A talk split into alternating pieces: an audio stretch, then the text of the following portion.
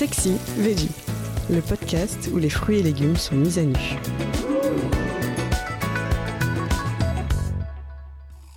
Pourquoi tant de passion pour la courge butternut façon Hasselback sur le web? D'accord, c'est très beau, mais est-ce si bon? Alors oui, c'est terriblement bon. Pour ceux qui n'auraient pas suivi, on voit partout l'image d'une demi-courge butternut découpée en fines lamelles et rôtie au four. Cette technique de cuisson s'appelle Hasselback et vient de Suède. Elle se pratique à l'origine plutôt sur des pommes de terre. Elle consiste tout simplement à inciser finement la chair sans toucher à la base et à glisser dans les entailles du fromage, du beurre, des herbes, etc. Avec les courges butternut, on vous conseille de pré-cuire au four la demi-courge badigeonnée d'huile pendant 15 minutes. Ensuite, glissez dans les incises ce que vous aimez, du bleu, des noix par exemple, ou de l'ail pressé, du beurre, du paprika hop, au four pour 30 minutes et vous n'avez plus qu'à servir.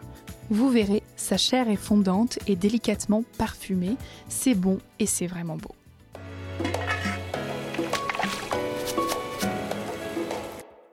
C'est d'ailleurs la recette idéale pour éviter la case épluchage si vous ne savez pas par quel bout prendre la butternut.